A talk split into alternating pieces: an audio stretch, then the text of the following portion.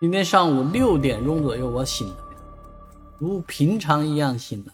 也如平常一样的正常。结果呢，刷这个手机才发现我们真的度过了一个不平常的夜晚，因为上海居然地震了。哎呀，在凌晨1点30分左右啊，这个地震还位于离我不远的青浦啊，这个地震确实是3点多级，是有感地震。所以上海市地震局呢，在今天早上2点钟的时候就发了一个微博，说请有震感的上海网友在此微博下简单描述您在上海哪个区，房屋共几层，您所居住的楼层以及震撼啊！谢谢大家震感啊！谢谢大家，有这么一个表格让大家去填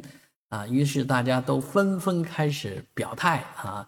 确实有的人这个生活还是很敏感的，很多人是被惊着了啊，感到了这个地震的感受，也有人拍到了这个家里晃动的状况啊，特别是灯啊、院子啊这些啊，确实这个很多人住在七宝这边，说中春路12楼啊，因为没睡着，所以感受到了明显的震感，持续4-5秒，床头和梳妆台抖得叮当响啊。